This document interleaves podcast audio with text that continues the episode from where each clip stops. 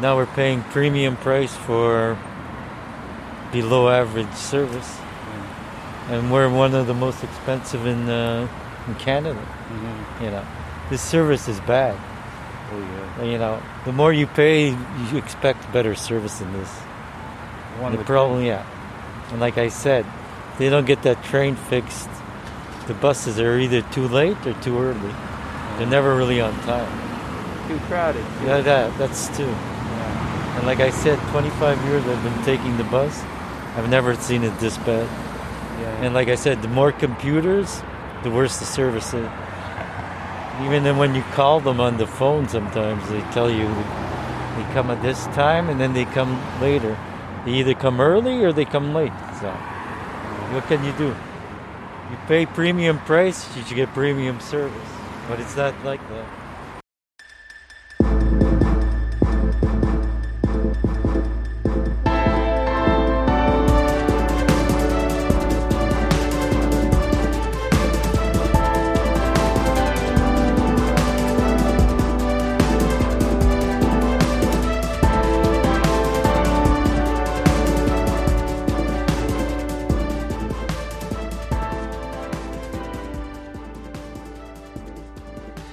Hello, and welcome to the Fulcrum Radio Show.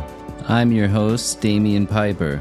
The Fulcrum is the University of Ottawa's legendary English newspaper, produced on the University of Ottawa campus in downtown Ottawa, the capital city of the North on the Great Turtle Island.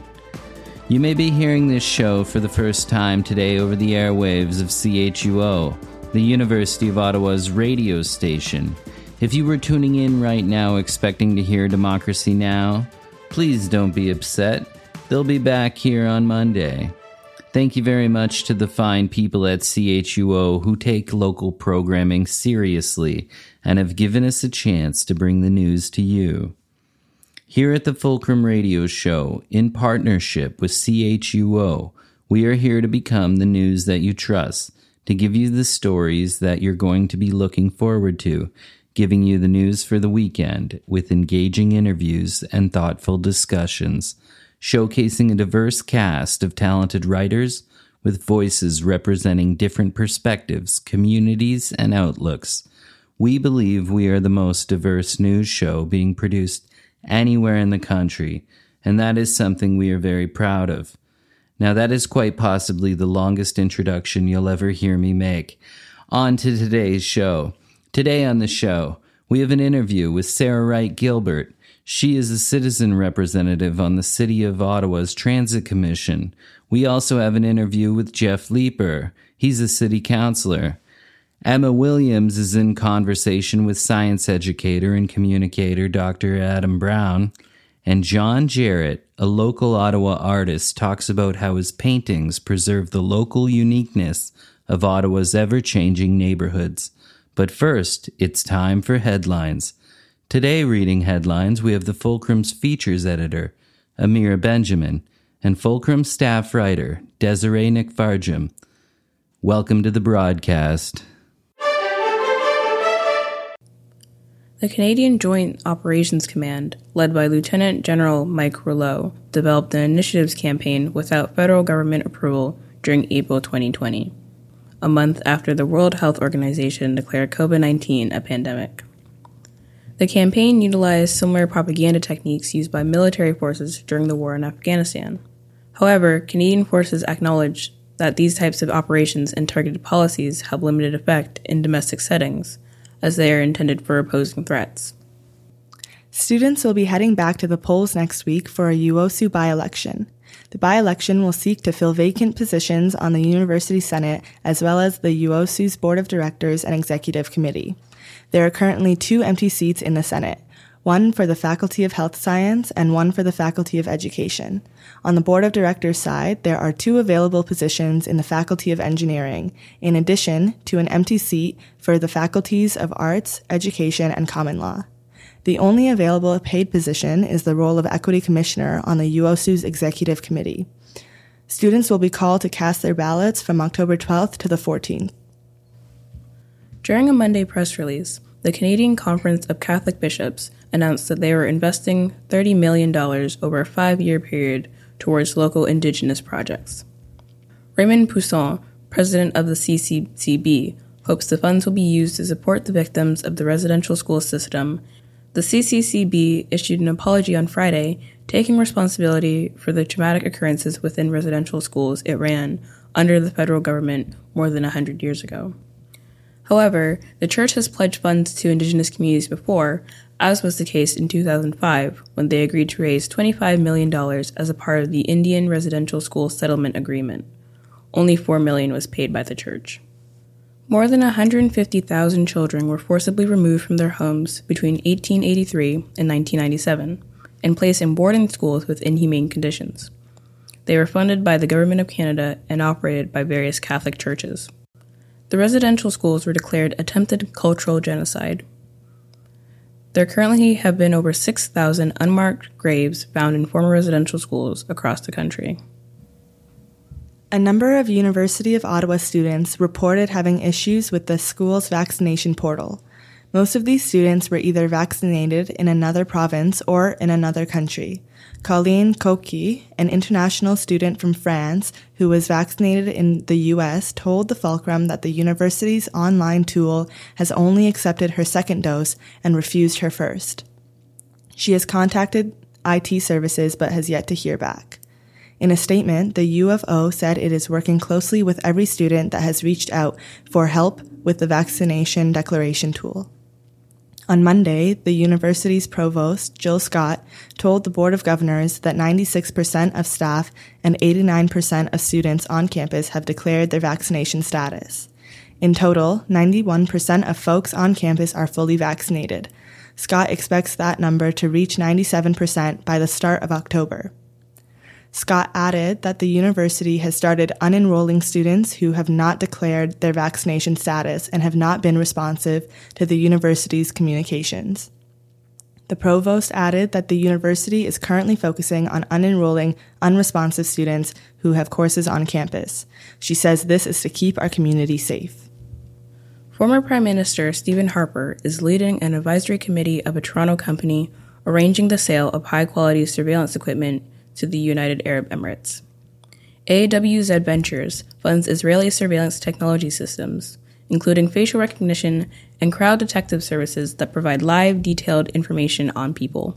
The French nonprofit organization Forbidden Stories and human rights group Amnesty International conducted a July investigation with the technology. They discovered that hundreds of journalists, politicians, and human rights activists were identifiable from their cell phone numbers. Harper is significantly involved with the firm, serving not only as president of the advisory committee, but also as a business partner. Human rights experts in Canada, the UK, and Israel have found the news concerning and are disappointed with Harper's involvement. The annual Panda Game will be taking place this weekend. This means that students will be celebrating prior to the match on the streets of Sandy Hill. At the UOSU's Board of Directors meeting on September 26th, President Tim Gulliver announced that the union will be providing attendees with a device that aims to protect their drinks from individuals who may have malicious intentions. The student union's president said the UOSU diverted funds from its annual tailgate, which it canceled due to COVID 19, to pay for the device which he first saw on Shark Tank. The union will also have an SUV at Lansdowne Park to escort students who may have been drugged or are suffering from the after effects of alcohol. These efforts are aimed at preventing situations where individuals take advantage of drunken students. The Panda Game kicks off at 12 p.m. on Saturday. Thank you, Amira. Thank you, Desiree. The ongoing issues with OC Transpo continue to get worse, as the city's brand new light rail transit system is currently not in service due to a series of train derailments. Sarah Wright Gilbert, is one of the citizen representatives on the Transit Commission. She's an outspoken critic of OC Transpo, and she joins me now. Hello, Sarah. Thank you very much for taking the time to meet with me. Yeah, I'm happy to talk to you. Thanks for inviting me. Uh, now, for our listeners who may not be familiar with it, what exactly is your role with the Transit Commission? So I am one of four citizen transit commissioners. The Transit Commission is made up of 12 members total, eight city councilors, and that includes the chair and the vice chair, and four citizen commissioners. We are equal to the uh, city council members in terms of our voting power and decision making power, um, but we were appointed to the commission uh, rather than being elected. And what has your experience been like serving on the commission? So when I applied to be on the Transit Commission, my hope was to to fight for you know better transit more equitable transit. For example charging folks who are you know low income for transit passes just to me seemed wrong. You know i thought there could be a way that we could maybe fix this. And so i had all these hopes and dreams but then the lrt launched. So the lrt launched in september of 2019 and well, it didn't really go very well from pretty much the beginning when the problem started.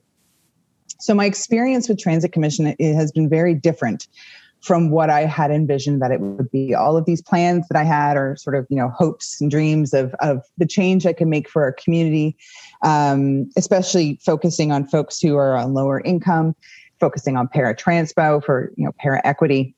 those, those things kind of unfortunately were forced off of my off of my plate simply because it then became all of the problems with the LRT. And so my my my experience has been enlightening with respect to the inner workings of City Hall and the politics there with the Watson Club. And of course, we know that all commissions and committees are stacked with Watson Club members. Um, they have a majority and and the lack of transparency and accountability. And that's really i think been um, a light has been shone on on those two very serious issues the lack of transparency and accountability with with the lrt and the problems with the lrt i spend my time fighting for morsels of information when i wish i could be spending my time making transit better for those who who have no other option but to use public transit You've been a critic, a very vocal critic of the city's role in public transit. You've been that advocate. In light of the most recent developments with, say, the train derailment, two derailment, two well, the the multiple, uh, or and not to mention any of the other issues that have plagued the LRT since opening. I just wonder if is there a way, you, from your point of view, how did we get here? Oh wow that's a much more complex question, I think, than most people realize. So it's kind of a multi, let, us put it this way it's a multifaceted problem. So when it comes to transit as a whole, so both the bus and, and the LRT, I think that the core, the root of the problem is that OC Transpo views public transit as a business rather than what it is, which is a public service. And so when you view a public service such as public transit as a business and you treat it as such, then you are losing you're losing the forest for the trees, right? Public transit is there to create equity amongst people within society, right? Not everyone can afford a car. Not everyone can, you know, walk to all of their destinations, but public transit is there so that you can get to the destinations that you need to get to, even if you don't have a ton of money to do so. Unfortunately, in Ottawa, we have some of the highest public transit fares in North America. And while we do arguably have a you know a system, a public transit system, you know, um, uh, a bus system, or we used to, anyways, uh, that would provide service to almost everybody in the city and in compare in comparison to places that I've lived, like I've lived in two cities in Florida, for example, where public transit was almost non-existent. Everyone just walked on the side of the highway, which is frightening. You know, when we're charging higher fares, then that argument for public transit being an equalizer and providing equity to those who can't afford it, those high fares no longer support the role of public transit.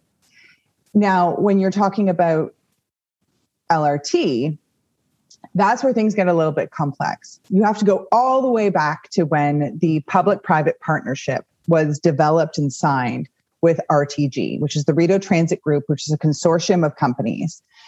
Public private partnerships, on the face of them, are supposed to benefit the public interest, so through municipalities, because you're able to get a project that is so expensive too expensive for the municipality to, to front the costs on their own. You're able to get that project built a lot faster than you would without taking on serious amounts of debt because the costs are shared with the private part of the partnership, right? With a private company, in this case, RTG.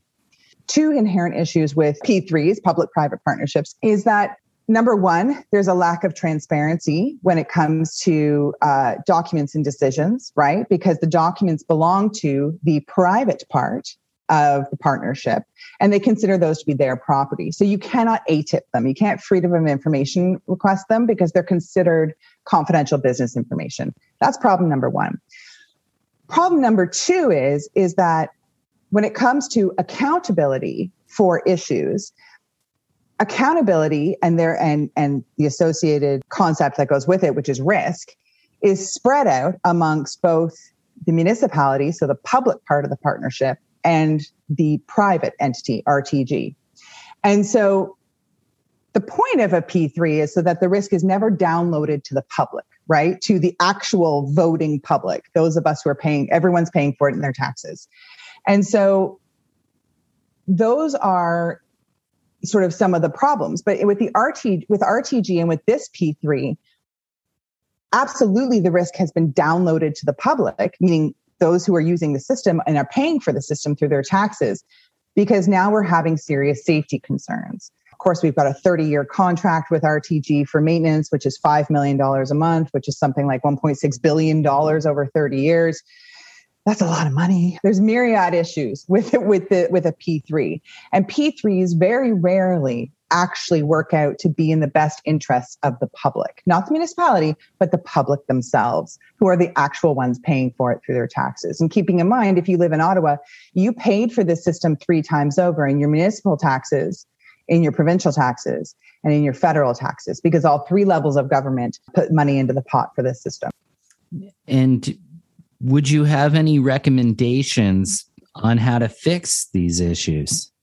You know when it comes to the the clear engineering and safety issues with respect to the lrt my my suggestion and, and my recommendation is that that line remains shut down indefinitely until there can be an end-to-end independent public inquiry safety investigation so that we can and the report is completely public and everyone gets to see it because we all paid for it you know after a safety investigation has been completed and, and we feel comfortable putting humans and support animals back on this, this line, I really truly believe that we need to just kick RTG to the curb.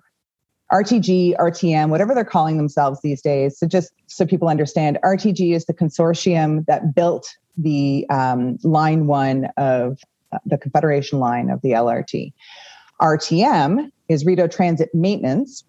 They are a wholly owned subsidiary of RTG they are essentially they are the same people. Like there's no difference of, of, any of this. So just so under people understand when i say i use rtg and rtm um, all the time in different ways they're all the same people. But rtm needs to go. It has we keep having to you know there's the problems are continuing. It's not the same problem all the time that we can tell. It's new problems all the time which i think is more concerning I mean, based on the reports from the Transportation Safety Board, the letters from the Transportation Safety Board that have come out recently, to me, I'm not an expert. You know, I'm just a member of the public. I don't have an engineering degree. But to me, it seems as though either RTM doesn't know what they're doing and doesn't know what they're looking for when they're looking at these trains that are having problems. For example, the the derailment uh, in August, the letter that just came out from the Transportation Safety Board stating that there were problems with that train five hours before it actually derailed. And the technician just sort of released a brake caliper and was like, you're good to go and didn't, didn't inspect it. I mean, that just boggles my mind. So it's either they, they don't know what they're doing and don't know what to look for, or they don't care and they're not doing it. And either way, neither of those things is acceptable. And RTM, RTG, whatever they choose to call themselves, they need to go. We need to end the contract, bite the bullet, and bring it in house where we can hire our own experts, our own rail experts who answer to us. So the Rideau Transit Group, Rideau Transit Maintenance, whichever they want to call themselves, the, the group finally agreed to bring in an independent safety expert to assess the current state of the light rail transit. Oh, they didn't. They didn't agree to it. Oh no, they didn't agree to it. They got told. Oh, they got Okay. told by motion at Transit Commission. But yeah, I just wanted to make that clear. They didn't agree to that. Oh, okay. so yes, what what happened was was that a motion was put forward for an independent safety, impartial safety expert to be brought in to evaluate the return to service plan that RTG has put will put forward. So it's not an, an evaluation. This is really important that I think people don't necessarily, and it's it's a bit intricate, but it's not an overall end to end evaluation of the safety of the LRT. It's a very narrow scope. This company, independent company, is going to be brought in to review the return to service plan by RTG. So it's not it's not a it's not an indictment of the entire system. It's literally just what are their plans to return to service um, after the derailment. And so I think that's a really important distinction that should be made. The outgoing general manager of transit services, John Manconi, do you see this as uh, is this sort of say the rats are leaving the ship, or I wouldn't put it that strongly. Look, you know, when it comes to the problems with the LRT and lack of transparency and and perhaps not necessarily sharing all the information that they possibly could with with Transit Commission, I cannot blame one single individual. There's lots of blame to go around, right? We don't know how much political pressure has been put on OC Transpo senior management by the mayor and others we don't know um, how much OC Transpo is being told by RTG. Keeping in mind that RTG, think of it this way RTG is like when you have a general contractor who is helping you, who is renovating your house. So you're renovating your whole house and you have a general contractor who's overseeing all the subcontractors, the plumbers, the electricians, stuff like that. That ha- is exactly what RTG is. They're a general contractor. They themselves admit that they have zero expertise when it comes to railways. They hire the experts. So, for example, Alstom is the subcontractor, and Alstom workers are subcontracted by RTG to deal with the trains. OC Transpo, and therefore Transit Commission or counselors or transit commissioners, cannot ask Alstom any questions directly all questions. I can't even ask RTG questions directly unless they attend Transit Commission, and they are under no obligation to do so. I have to ask all of my questions through OC Transpo and if senior management. And if they if RTG has not provided them that information, they can't answer the question. And so I can't blame one individual person. I mean, I, think it's no secret that Mr. Manconi and I have disagreed on many an occasion, but I think it would be I think it would be disingenuous of me and wrong of me to to blame one single individual. I will say this though. The fish rots from the head. And in my in this and in this case, the head is is Mayor Watson. If Mayor Watson wanted transparency and accountability and and and if he even wanted public trust in our in our LRT, he could apply his political will. I mean, it's not hard. He's doing it now to keep things, you know, keep things tightly under wraps, as far as I'm concerned. Um, he could apply that political will for the good of the public. He's just choosing not to. And so, at some point, if you're going to point some fingers, all of my fingers are going to be pointed at Jim Watson. Thank you very much, Sarah. Thanks. Bye. B- bye. What's your name? Zainab Zainab. Mohammed. Oh, and how long does it take for you to get home? Well, I'm originally from Toronto. So um, today, usually it takes me about 20 minutes, but today it's been taking me almost double the time, so about 40 minutes. Oh, wow. Yeah, and I'm coming from U Ottawa to my home in Alta Vista. Oh, and would you normally take the train? Yes, Yeah. yeah. And so now it takes double the time. It takes double the time, yes. Oh, wow. Do you miss Toronto? yeah, sometimes I do, yeah. Because the transit system, I mean, I don't want to get into the politics, but the transit system is, I would say, much more efficient. Um, I've only been here a few weeks, and it's not a good thing to see when I first come to the city and the, the train is out of uh, service. Um, so, yeah, it's a challenge, but what can we do, right? Yeah. Yeah. Oh, well, thank you very much. Absolutely, no problem. Jeff Leiper is an Ottawa city councillor who brought forward a motion last week in the council meeting to ensure council meet sooner over the OC Transpo issue, as well as have the Ottawa Transit Commission meet more often. His motion was defeated by the mayor and a small number of councillors who voted against the majority. I spoke with Jeff Leiper, and this is what he had to say. Well, hello, Jeff. Hi. I th- uh, thank you for taking the time to meet with me, sir. Entirely my pleasure. Thanks for uh, thanks for the interest. Can you tell me about the motion that you put forward last week? That seems like a month ago.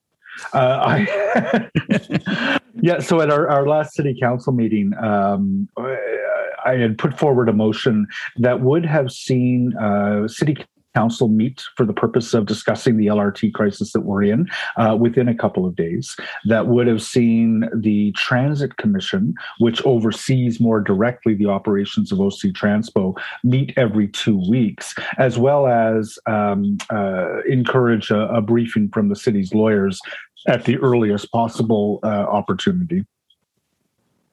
And so that was declined, of course. I, I will say yeah, it was a, it was a procedural um, a procedural battle. Uh, the LRT was not on the agenda of our city council meeting. In order to bring that motion forward and have it pass, I would have required um, uh, sorry three quarters of members uh, to vote for it. Uh, I needed 18 votes. I only got 16, and so it didn't pass. But it was a really strong majority of councillors who chose to support that. And were it not for the procedural bits that probably would have passed.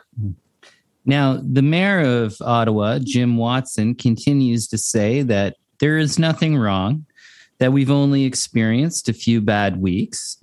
What would you say to the mayor if he would listen?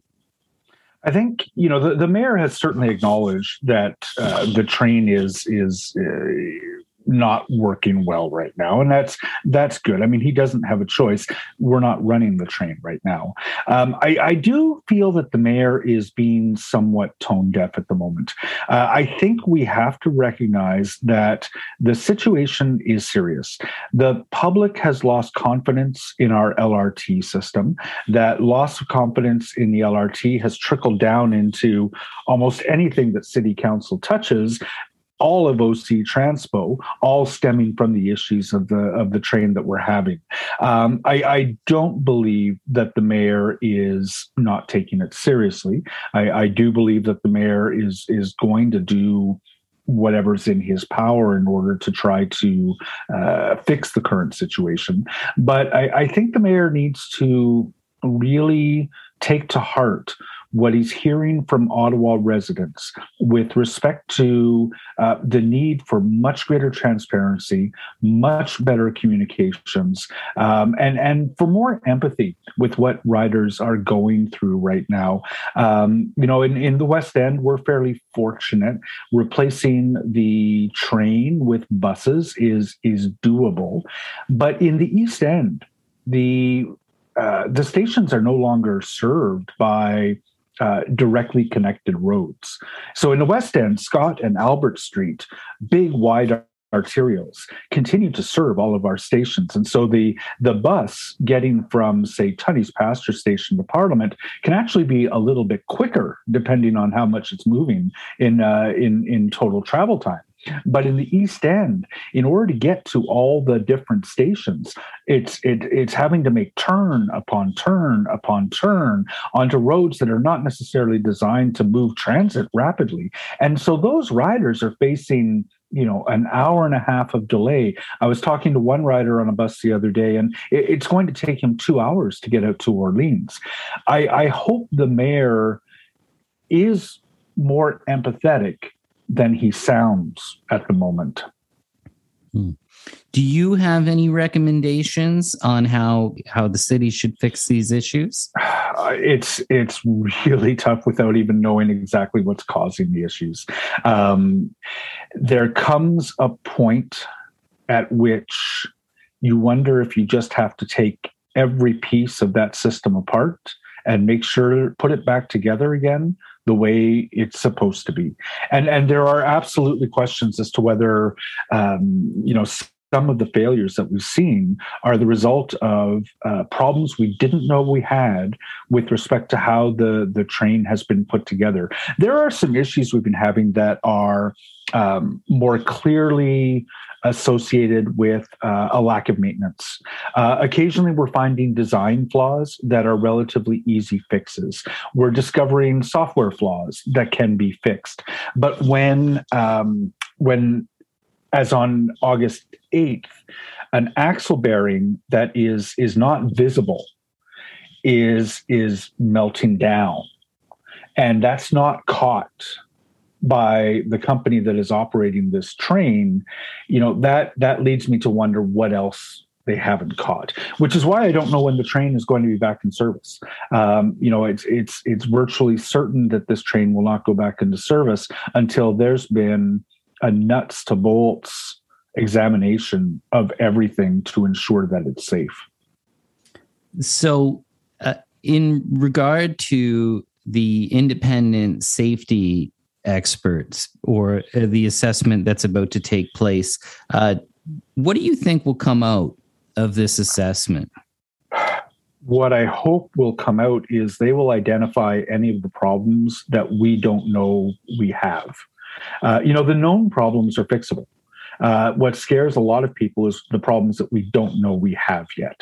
Uh, so I, I, I would hope that they will identify the lurking problems in the system, if there are any, uh, recommend fixes for those, um, and then oversee the fix to ensure that those are done properly so that we can certify the train as safe to go back into service again because we need the train uh, as we're discovering right now, we cannot replace that train with bus service.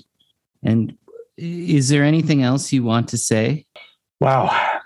Well, I got, you know, it's, I could talk probably for hours about the train because when it opened two years ago, um, I, I can't tell you how excited I was by the train. Um, and I'm a regular rider. I'm, I'm on the train multiple times a week. Um, and there are aspects of the train that have just, you know, they've uh, improved my quality of life.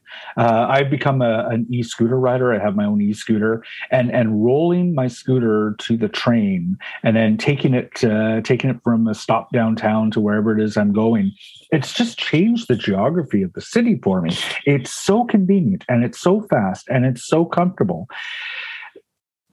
that I hope that I'm it's just I'm that much more disappointed that we are where we are today. Because the the promise of the train um, you know for those of us who are who are fortunate to live in in close proximity to it is so great. And so the disappointment is is that much more profound when it's not working. Um, I have to believe that we will get the train working again. Uh, we we don't have a choice. Uh, you know, council is engaged in a discussion with um, uh, with the lawyer on the file uh, to talk about what the options are. Um, you know, we're not going to discuss legal strategies in a, in a public forum, but everything is on the table, and we're looking at all of it to to try to figure out how we can get ourselves um, uh, into a place where we have a train system that works.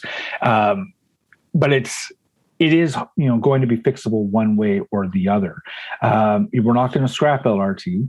Uh, we're not going to pull this system out and, and build a new one. This system has to work. We're probably in bed with this partner um, for the long term. And I, I, just know that everybody at the City of Ottawa and all the City Council is focused on, you know, getting this to work and then reassuring the residents of Ottawa that we are 100% confident that it is safe to take the train and start rebuilding that ridership. Mm. Well, thank you very much for all your time today, Jeff. Damien, it's entirely my pleasure. Thank you. Hi, what, what's your name? Margaret. Margaret, and uh, how long does it take for you to get home? About an hour and a half, an hour 15. And would it be any different if the trains were running? Actual, sorry, that's what the train's running now. It's a little over an hour, an hour 45. Wow. Yeah. So, I, I work near the airport, so yeah. Oh, so a lot longer now. Yeah. Oh, but I hope you get home safe. Me too. Yeah. Thank you. Thank you. Emma Williams is our science editor here at the Fulcrum. Here she is now. Hey, Emma. Hi, Damien. How are you? I'm well, thank you. So, what's new in science this week? So, this week in science, I spoke with Adam Brown, who is a professor here at the University of Ottawa within the Department of Biology, and today we spoke about science communication. Uh, well, what is science communication? So, science communication occurs when you speak about science to a non scientist. And do you have to be a scientist to, to talk about science? Short answer no, you don't have to be a scientist. You just have to be speaking about science. Oh, cool. Well, I can't wait to hear it. Thank you. Okay, so can I get you to say and spell your name? Okay, it's Adam Oliver Brown. I'm gonna make a little coffee noise for a second here. No worries. Yeah, you're kind of like Canada's Bill Nye. well, um, I think we, we, do have David Suzuki still, so oh, I can't true, go ahead and true. say that I'm as much of a superstar, but uh, it would be nice to, uh, you know, not to be famous necessarily, but to mm. have that outreach, you know, to have yeah. that ability to connect with so many people. Yeah, definitely. Can you define science communication? Sure. Uh, science communication is the communication of science to non-specialist audiences. Okay.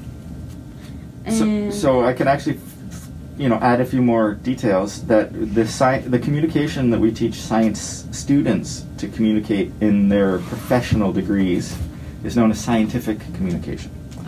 So you know lab reports, writing a, an article, giving a seminar, talking to scientists is known as scientific communication. When the communication is towards a specialist. Okay. When the communication is towards a non-specialist, it's known as science communication. Now it can come from a scientist, but it doesn't have to science communication can happen from uh, an individual on the internet, it can come from a teacher, it could come from a journalist. So it's really more about the audience. Who you're speaking to defines the word.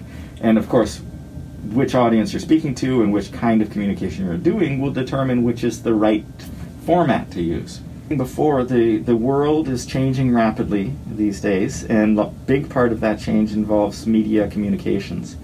So um, science communication is now a thing, and I say that because it's a relatively young field as far as uh, academic fields go. Mm-hmm. Um, it is also a relatively young career uh, for people that didn't really exist much prior to um, a decade or so ago, except for a few big players like Bill Nye and Dave Mm-hmm. Suzuki and, and a few others. But apart from them, the you know there hasn't really been this opportunity for individuals, which is now happening more and more. So, because science is becoming increasingly important in society for environment, technology, health, you know, all these reasons, it's very important increasingly that the public is aware of science and can make decisions based on scientific evidence. And the best way for the public to get that information is through an effective communicate or uh, an effective science communicator. How can we be scientists in society, recognizing that society is changing fast right now, particularly with communication? Um, that you know uh, internet media and social media are really changing the way that we communicate with the world and it's empowering individuals to do so. Now one of the problems with that is that there are a lot of individuals feeling empowered to say a whole bunch of nonsense out on the internet right? And so that's making it challenging in this modern world of instant communication from absolutely anybody in the planet to, for people to know what's true and what's not and if we're thinking about science, science is very important for society, and it's important for people to know what science is so that they can make decisions for themselves about things that are related to science. So, like the environment, if it's climate change or you know, pesticides or whatever, or if it's you know technologies like your green vehicles or GMOs, if it's public health or personal health, which we have certainly seen come into focus in the past year and a half, where very important for people to be able to make decisions uh, based on evidence and not based on some kind of internet nonsense, right? And so the need is there for students to be able to communicate science to the public.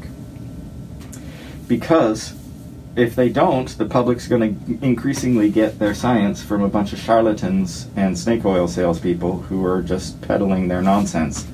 And it makes it very difficult for society to function because I mean we could obviously stick on the pandemic topic. You you've seen presumably some of the chaos that's emerged because of miscommunication because of pseudoscience, because of anti scientific rhetoric that is making it very difficult for the science to do what it needs to do to help society, right?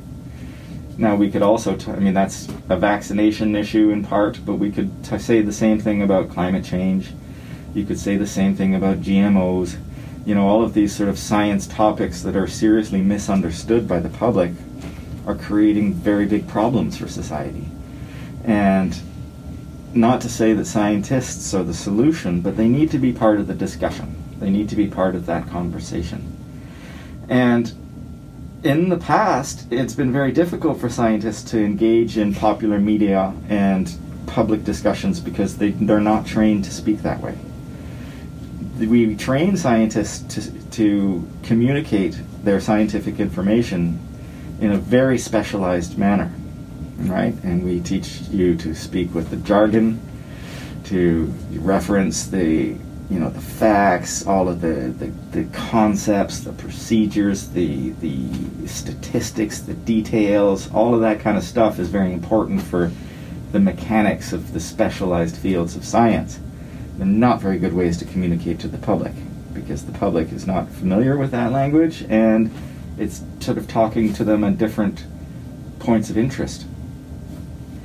And so, of course, on one level, it's important to speak to the public in a language that they understand.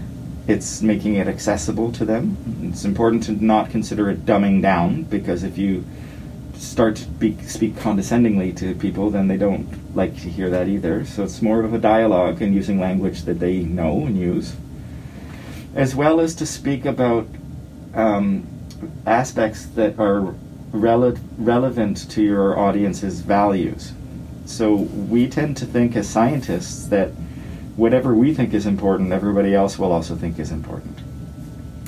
And that's not necessarily the case. Different groups in society have different values, whether they're social values, uh, moral values, political values. There are certain values that are interest of interest to people, and you have to speak to people as it relates to their values, so that they will see the importance of what you're talking about as it relates to them, not as it relates to you, the scientist, right?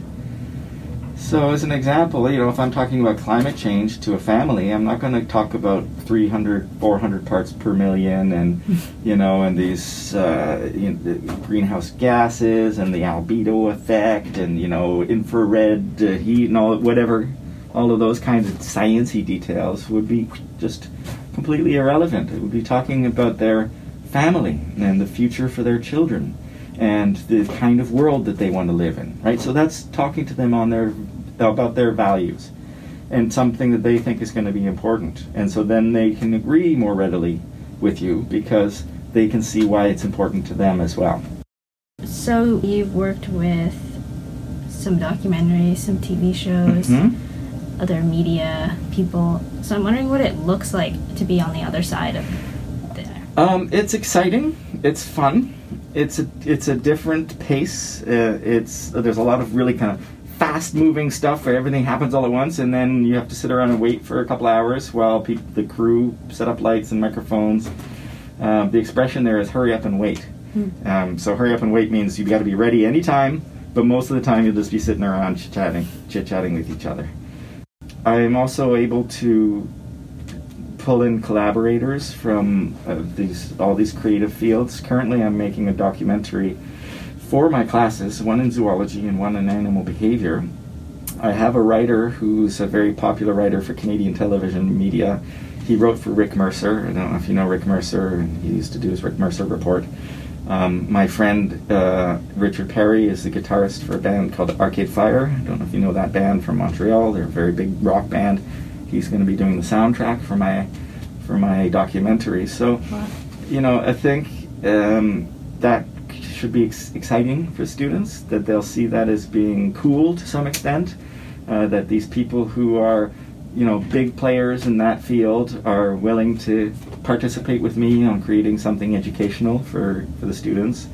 Um, it's it's a lot of fun, and uh, you know, you, you do it because I do it because it's fun, and I do it because it's, I think it promotes good learning. But it's also you know it's exciting because it's not it's a little bit more interesting than just the you know textbooks and classrooms and mm-hmm. you know and, and exams and that kind of stuff. Well thank you so much for meeting with me. My pleasure. It was very nice meeting with you and talking with you good. today. yes it was my pleasure. Now it's time for another installment of sanjita says. September 10th marked world suicide prevention day Today on Sanjita Says, I will be speaking about my journey with mental health struggles and living with depression and anxiety. If you find yourself relating, I encourage you to please get the help you need and speak to someone today. I typically enjoy summer, a cherished break from school. Yet this year, my summer was kind of a bummer. It was a summer I finally confronted my deteriorating mental health.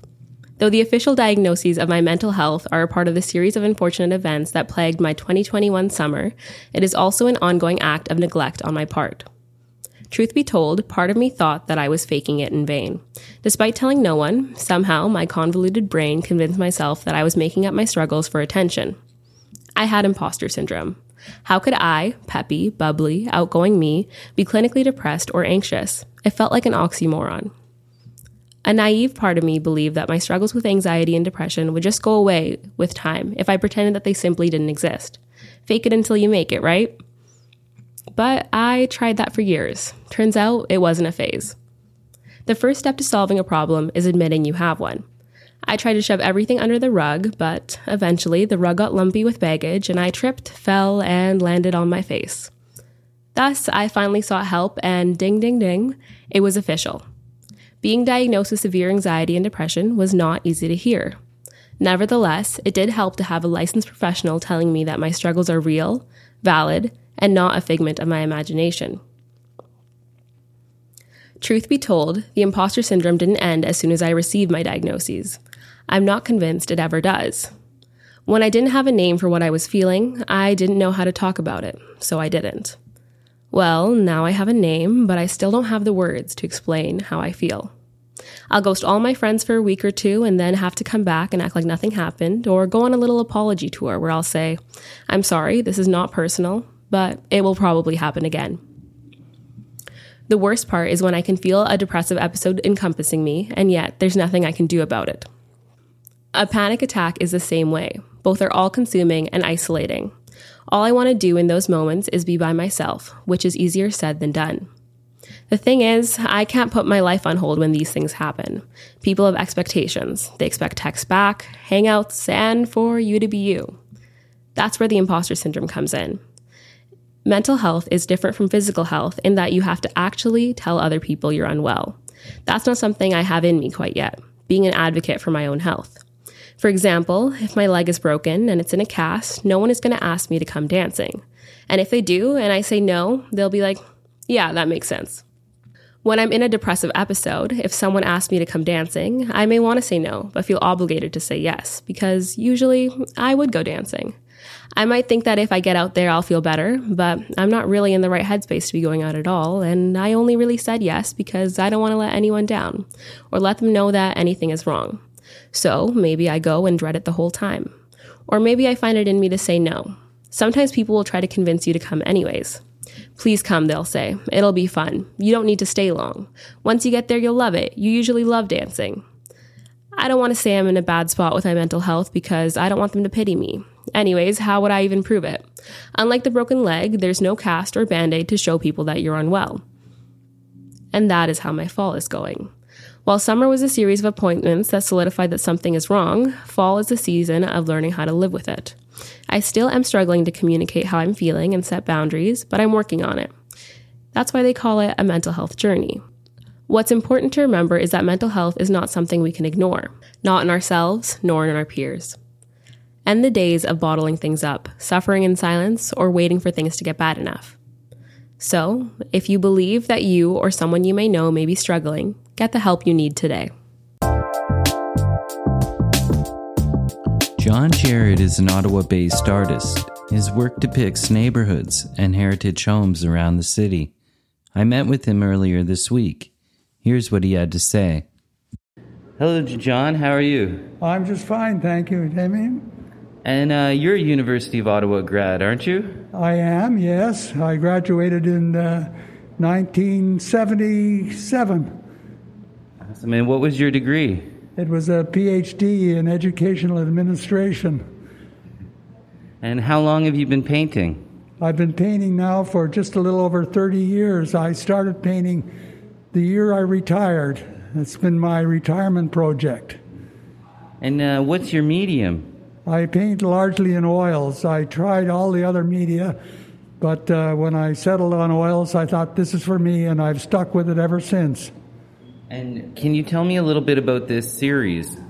Well, i am a longtime resident of Old Ottawa East, and I find it a perfectly uh, de- delightful community.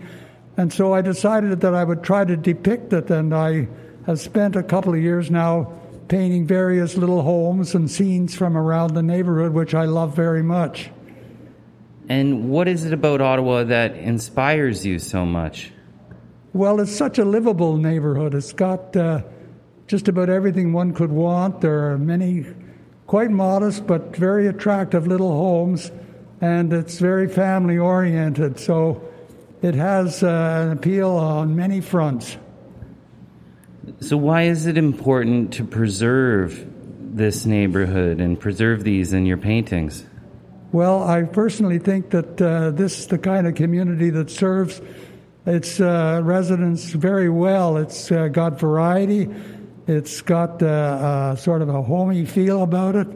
It's very livable, and it's something that uh, we should treasure and work at preserving over the years. And is there anything you've learned about the city in your work?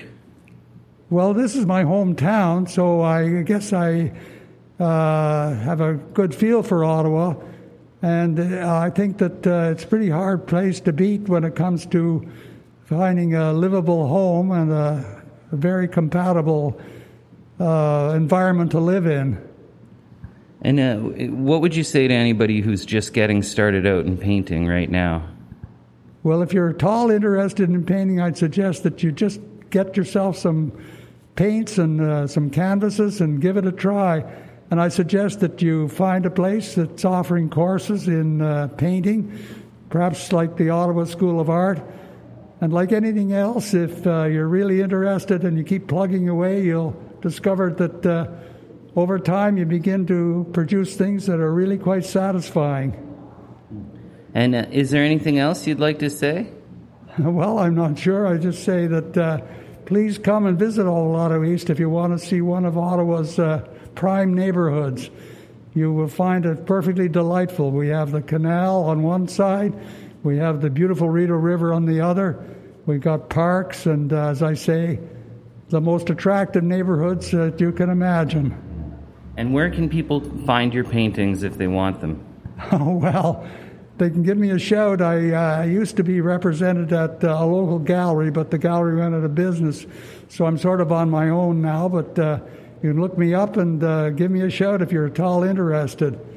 I guess you can find me on uh, the web somewhere. I'm not sure. we'll we'll provide a link here on our website. Thank you very much for talking to me, John. Oh, you're very welcome, Damien. Thank you. Here with the latest edition of What's Happening with the GGs is the Fulcrum's editor in chief, Mr. Charlie Dutil.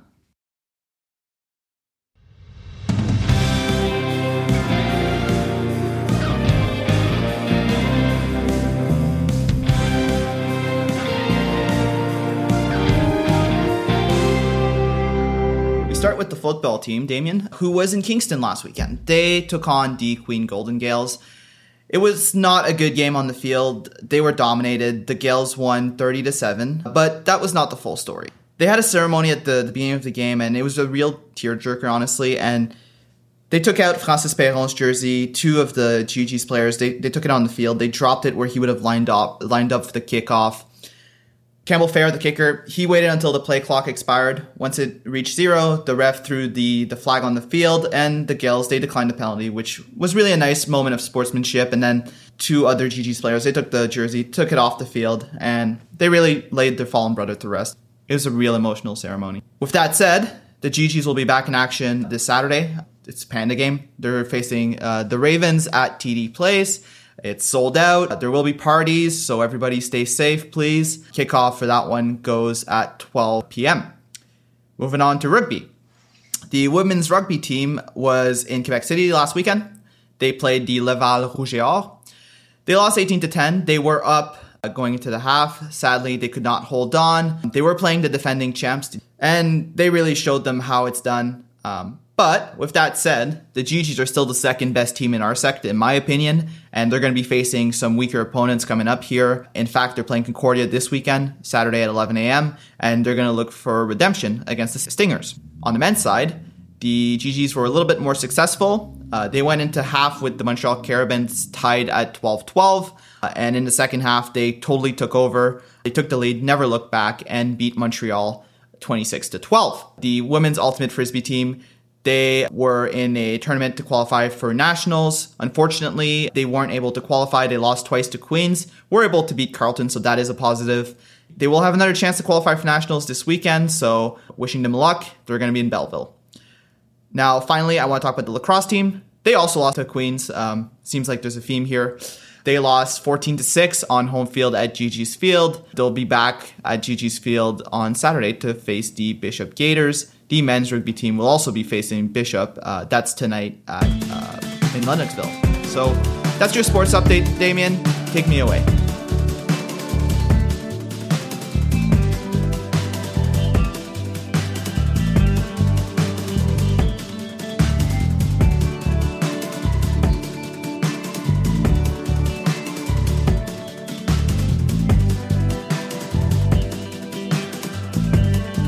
Thank you very much for listening.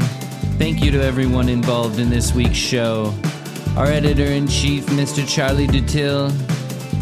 Jasmine wrote a script for him, but he didn't need it.